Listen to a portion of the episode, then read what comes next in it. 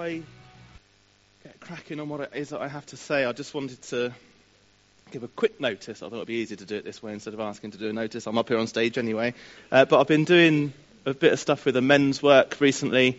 I just wanted to plug it recently. We had a, a good night on Thursday night. We had about 10 of us go down and play some snooker over at Barrett's and just trying to do some stuff where the guys just get together in church and build some relationships. Just wanted to make you aware of a couple of things. Um, there is a slightly smaller version of a notice of a little flyer like this up on the um, table up there. So, guys or ladies, if there's someone that you know that you think would be really good to take, take one of these flyers. It just tells you two or three things that are coming up. And if we could just pop the um, little clip of a Facebook page that we've got going on. We've got a men's breakfast happening in a couple of weeks' time, February the 28th, up in the lounge upstairs. So if you fancy Saturday morning, come along. Um, it's just literally that. It's just a breakfast where we get together, we'll have a bit of food, have a bit of a chat, um, nothing more than that. Um, and then we've got a couple more things coming up, as well as a, a, good weekend away in June, I think it is, where, again, there's 10 of us going. So I'm just trying to do some stuff where guys get together and enjoy spending some time together. So, excellent. That is that. Oh, that's the other thing. There is a little sign-up sheet. There's a, there's a Facebook page if you're on Facebook, so you can, the details are on there. You can have a look at that. But we've also done a, a decent old-school paper copy. So you might have noticed as you come in the main entrance, there is a, a, a, few photographs explaining what's been going on in the men's stuff. And if you're thinking of coming and you want to use a pencil and a piece of paper to com- commit, then um, write your name on one of these. Um, and that's another way you could do it. Thank you very much. Okay, right, I'll get on to what it is that I'm going to be speaking about this morning. Um, and just to begin, I'd like to play a little game. Okay? I have my little clipper. So, the game does not involve breakfast. Am I going the wrong way with my. Let's go the other way. I'm going left. No, that's not doing that. No, that's words. We're not going to sing a song.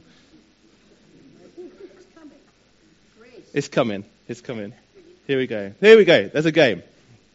Which of the following three statements is a lie. Okay, I've got three statements for you, and I'll read them all first, and then I'm going to see if you can guess which one is a lie. Okay? No, I'm just going to leave it. There's lots of slides though, so I'll just have to give you a little nod or something. Okay, statement number one. I once put a garden fork through my friend's foot. Number two. I used to sell alcoholic drinks to my friends at school. Number three, I once got in trouble with the police for making a prank call to a teacher.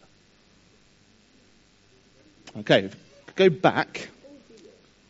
I'm now going to ask you to show your answer by standing, okay? I hope you don't mind. So, if when I say statement number one, if you think number one is the lie, then stand for number one. If you think number two is the lie, stand for number two. If you think number three is a lie, stand for number three. Statement number one, then, I once put a garden fork through my friend's foot. If you think that's a lie, stand up. Okay, sit down. You see me in the garden. Number two, I used to sell alcoholic drinks to my friends at school. If you think that's the lie, stand. Up. okay, sit yourself down. Number three, I once got in trouble with the police for making a prank call to a teacher. Stand up if you think that's a lie. Okay, sit yourselves down. Not sure what to make of those responses, actually. What sort of a person you think I am? Well, I'll put you out your misery and confirm with you that the lie is, in fact, statement number three. Which doesn't say much about one and two, does it? I did actually. I used to make. Mum and Dad had little. They never found out, Marcus. That's why I think. Little drinks cabinet when I was young. When I was younger, I'd make a little cocktail, sell it in. Oh, that's quite nice. Used to get 50p a bottle. It didn't last very long. I think we ran out of alcohol. Anyway, that's irrelevant. This morning's point, the point of this, this morning I'm talking about um, lies, effectively, and I thought that'd be a good introduction to talk about lies, uh, about how we need to recognize lie and how the devil lies to us and the things of the world points um, things in our direction which, which are not true and how we need to weigh those things up and try and find out the truth, what the scripture says. And so I thought, I know, I need to try and give this title some sort of real depth of meaning, uh, some biblical, theological, impressive title. So I've called it. Next slide, please. Ah, plus the build up. It is coming. It should be the next slide on there. it's lost its impact now, hasn't it? It's not really that. Oh, I'm not going to tell you. I'm just going to wait. I'm going to have to tell you, aren't I? Have a little play. Shall I press this? Don't touch it. It's frozen. Okay, I'll just put you out your misery. I've called it Liar, Liar, Pants on Fire. Okay? I thought I like that title. Um, little schoolboy. And it's, it's effectively about how the devil um, lies to us. Okay, and as I said, we need to be recognizing the truth and recognizing what is a lie. I've touched before when I was speaking about how I've used the Freedom in Christ course um, in my life group, and it's just got some really, really good stuff in there. And so some of this stuff is about that, about recognizing all those things. And that manual, right at the beginning, I think it's got some really fundamental stuff there. And it talks about, there we go. It talks about how, right at the beginning, when Adam and Eve were created, they had significance, they had security, and they had acceptance. So, next slide. It shows that Adam had significance in his relationship with God. Okay, he had a purpose. God gave Adam a purpose. He didn't need to go searching for that purpose. Okay, it was their perfect um, relationship with God. He had significance. He also had security. Okay, he was totally safe and secure in God's presence. He didn't have a need. Okay, he didn't need to sort of go and find that security from other places. He also had acceptance. Okay, he was in an intimate relationship with God, but him, Adam and Eve as well, had a sense of belonging. He was accepted. He didn't need to go trying to search for acceptance. And that was how God created men and women to be. Um, when sin came into the world, obviously there was the separation in that relationship with God, and so as a result of that, everyone born from then were all seeking significance, security, and acceptance through various means, through life, through jobs, through people, through relationships, all of those things. But as Christians, we know that the only way to truly get the security, the significance, the acceptance is through a relationship with God, okay, the relationship with Jesus. So that's sort of the, the basis of all of this, that people are, we are all seeking those things, but there's um, people look for them in the wrong places. Okay. I also want to just touch on keep going, how the devil has a role in all of this, of course. So if we just keep going, keep going. The devil. There we go. Not a very good person is the devil. It says here, he has always been a murderer and a liar. There is nothing truthful about him. He speaks on his own, and everything he says is a lie. Not only is he a liar himself, but he is also the father of lies. So it's just, I don't want to spend much time talking about him, but it's important that we recognize that he has a role to play here. He's a father of lies, and he will try every trick in the book, everything possible to make sure that we don't have that restored relationship with God. He will prevent everyone as much as he can to stop us from being intimate with God, and he will, as I say, use every trick in the book. Now, it's important that we recognize that we are in a battle. I think um, Phil touched on this last week when he popped up actually and, and was talking about that. We're in a battle. Um, and it says, I think it's in Ephesians 6 10 to 18. Finally, let the mighty strength of the Lord make you strong. Put on all the armour that God gives you so that you can defend yourselves against the devil's tricks. We are not fighting against humans, we are fighting against forces and authorities and against rulers of darkness and powers in the spiritual world. So put on all, all that the armour God gives, that when that evil day comes, you will be able to defend yourself. And when the battle is over, you will be standing firm. Be ready. Let the truth be like a belt around your waist, and let God's justice protect you like armour. Your desire to tell the good news about peace should be like shoes on your feet. Let your faith be like a shield, and you'll be able to stop all the flaming arrows of the evil one. Let God's saving power be like a helmet, and for a sword, use God's message that comes from the Spirit. Okay, so it's just recognizing the devil has a, a role in all of this. He is out there trying to stop us from having a relationship with God. And all we need to do is we need to recognize actually, that we are in a battle. We are in, uh, in a world where the world tries to deceive us, the world tries to throw things in our way and put us off. And we just need to be aware of that, really. And we, as Christians, need to protect ourselves and make sure we're putting on our armour. We need to make sure we're doing the things that we should be doing in prayer, in using the scripture. Um, and then actually, there's not a lot to worry about because really the devil has nothing uh, that could hurt us. Because the good news is that Jesus, Jesus came along and he, as the Son of God, came to destroy all that the devil was trying to do. Okay, so through the cross, Jesus defeated um, all powers and forces. He let the whole world see them being led away as prisoners when he celebrated his victory. And it's as simple as that, really. Jesus dying on the cross, won the victory. Everything that the devil tries, actually, as Christians, can't touch us. If we allow the devil to do his work, if we allow all that stuff to take place, then of course there can be hurt, there can be damage, and, and that is life, isn't it? I'm not implying at all this morning that life is therefore easy and we're free from any harm or anything like that, but we've got the victory. We've won, we've, we've got Jesus in within us, therefore we are in a place where we do not need to worry, and we do not need to be fearful over those things. Okay, Jesus said that he is the bread of life. He also said, I'm the way, the truth, and the life. The truth, I am the, you will know the truth, and the truth will set you free. So just getting to know Jesus, having Jesus in your life, is having the truth inside you. Jesus is the truth. He is what we need on a daily basis. And it's pointing to the scripture as well, the arm of God, about the sword. In a, battle, in a battle, we need the scripture. And, and really, the emphasis this morning is about the, the scriptures, about God's word and how the devil has this role to play, but actually all we need to do is have Jesus within us, feed on that daily, making sure that the word is within us, um, and that is all that we need to, to make sure we're in a victorious place. Jesus was tempted himself.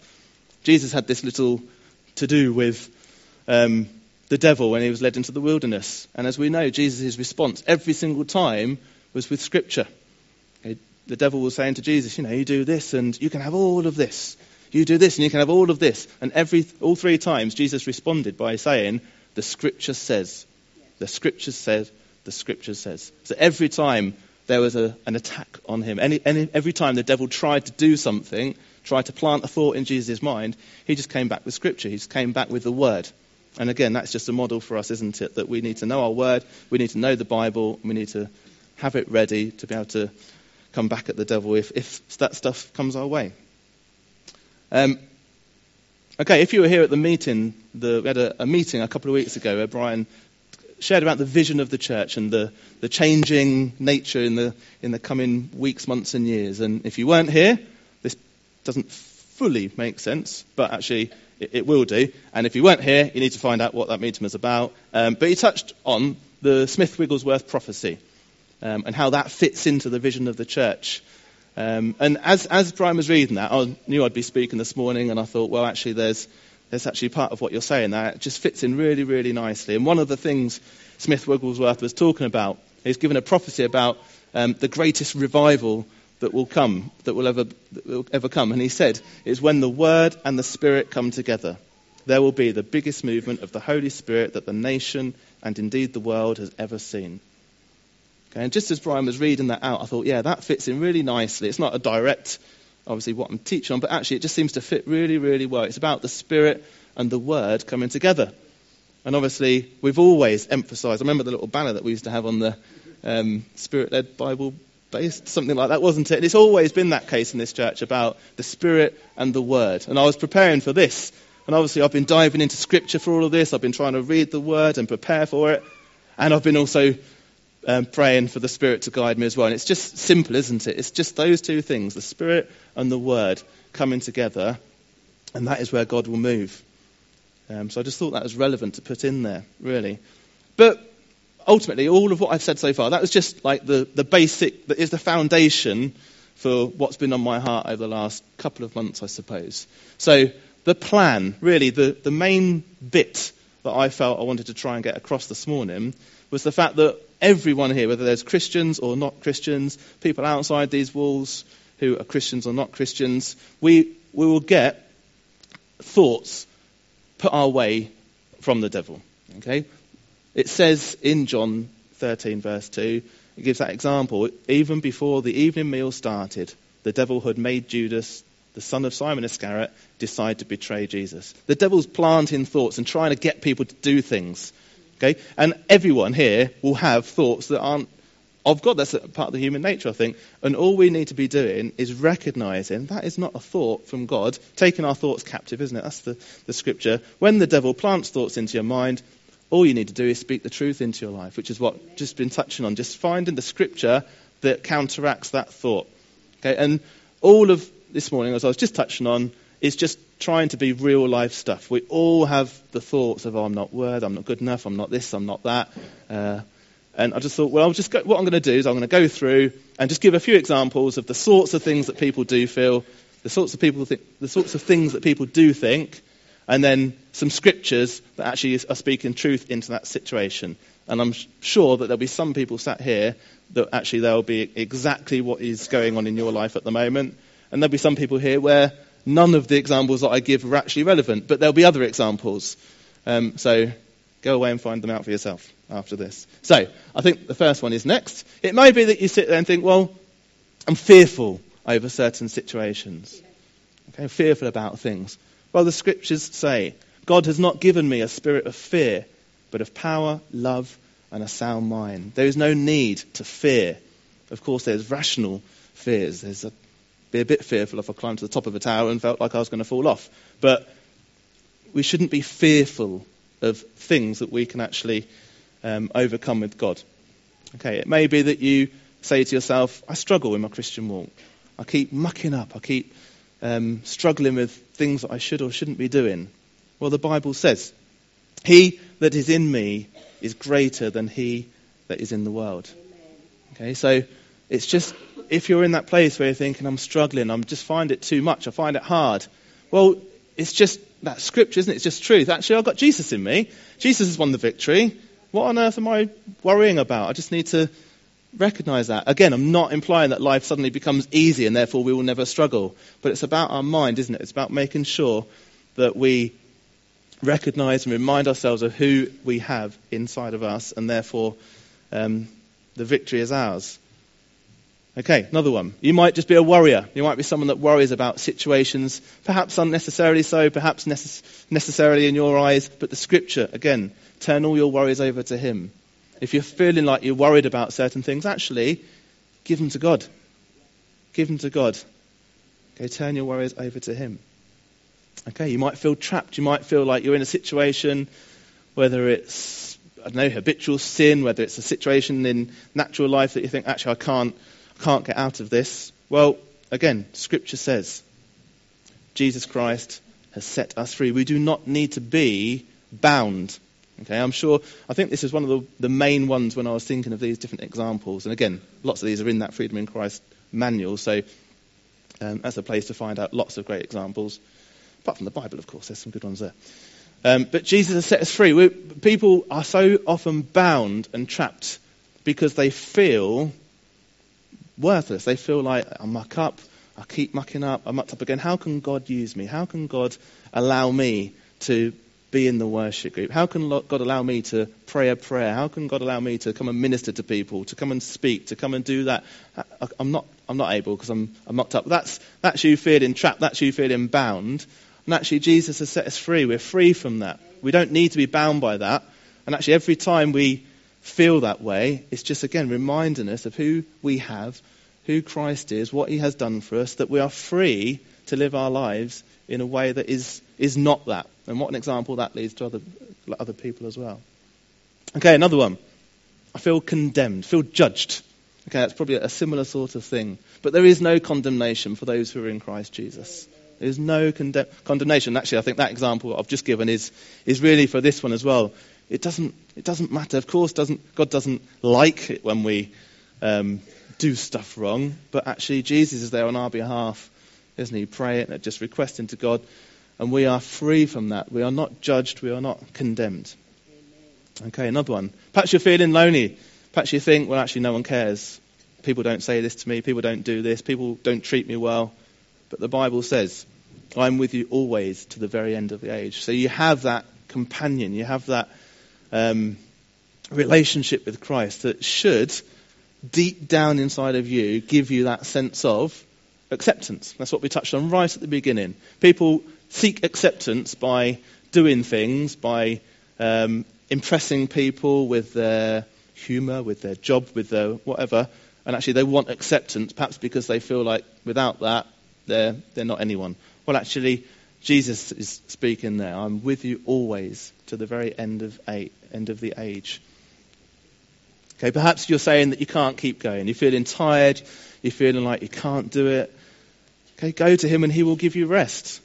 Okay, every emotion, every feeling that I've given as an example, they're all examples of a bit of self pity, aren't they? A bit of looking inward and thinking, I can't, I can't, I can't, I feel like this, I can't do that.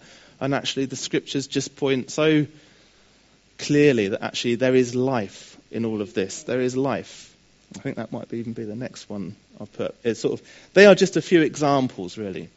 A few examples of how um, you might be struggling with certain things, you might have things on your mind, but actually there is scripture that will free you from all of that. And simply put, do not allow your feelings to dictate your behavior.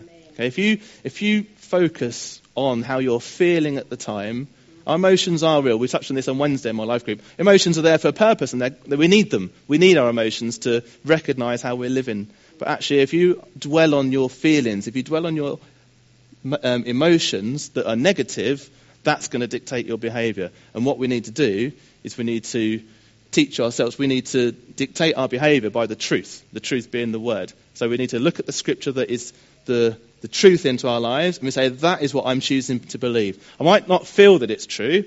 Some of those examples that I've just put up there for scripture, you might not feel like they are true. It doesn't feel like God is with you to the end of the age. It might not feel like you are free, but actually that's the truth. That's what the Bible says. That is truth. So you've got to not go by your feelings, but you've got to go by what the Scripture says, and your behavior will follow.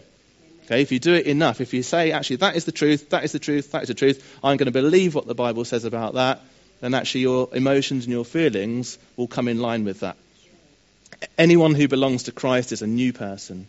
The past is forgotten and everything is new. We are new creations, aren't we? That's, I always remember sort of preaching when it, on a baptism. Well, I've done a few baptisms and looking about, oh, what can I preach on about baptisms? There's a really good, I think it's that little green book, that uh, First Steps book, isn't it? And it, in there, it gives a really simple, good analogy of before you become a Christian, you're your old self, um, and the baptism is a symbolism of your becoming a Christian by going into the water, you're going into the grave, and then you're coming out a new creation. It just gave a little line, I think I remember, talking about actually every time your old self just tries to pop up, just push it back down again. Yeah. And that is it. Every, it's your old self, isn't it? Your old way of thinking, your old way of living. Every time the devil is trying to chuck stuff your way and that old self is popping back up, you just need to try and recall that day you became a Christian. You just need to try and recall what Jesus has done, stick it back down in the grave, and carry on living in the truth. Which is very easy to say like that, isn't it? But that is simply what it is. Um, and I think life, the last one really is just living life in all its fullness. Okay? And that is really what it's all about, isn't it? I think there's a one more little line there. That's it. I came so that everyone would have life and have it in its fullest. Okay? And, and I think that, in conclusion, is, is what it's all about. It doesn't, God doesn't want us to be living our lives sort of restricted and worrying about this and unable to do that and feeling trapped and feeling this and feeling that. We're meant to be free. Okay, we're meant to be able to live our lives, not just live our lives well or live our lives um, to a certain standard, but live it in all its fullness. Okay, and having Christ in us allows us to do that. It allows us to live life fully. And then every time a challenge comes your way, because it will, when the challenge comes your way, it doesn't need to be something that actually takes over your life. It doesn't need to be something that takes hold of you. Okay, it's just getting the truth into your life and then being free from it. So on a practical note, those these are the notes that I've done. I've put some of these. These are going on the website. So actually, if any of that sort of particularly spoke to you, that will be on the website, and there's some examples there. And if you want to chat to us after, then you're more than welcome to.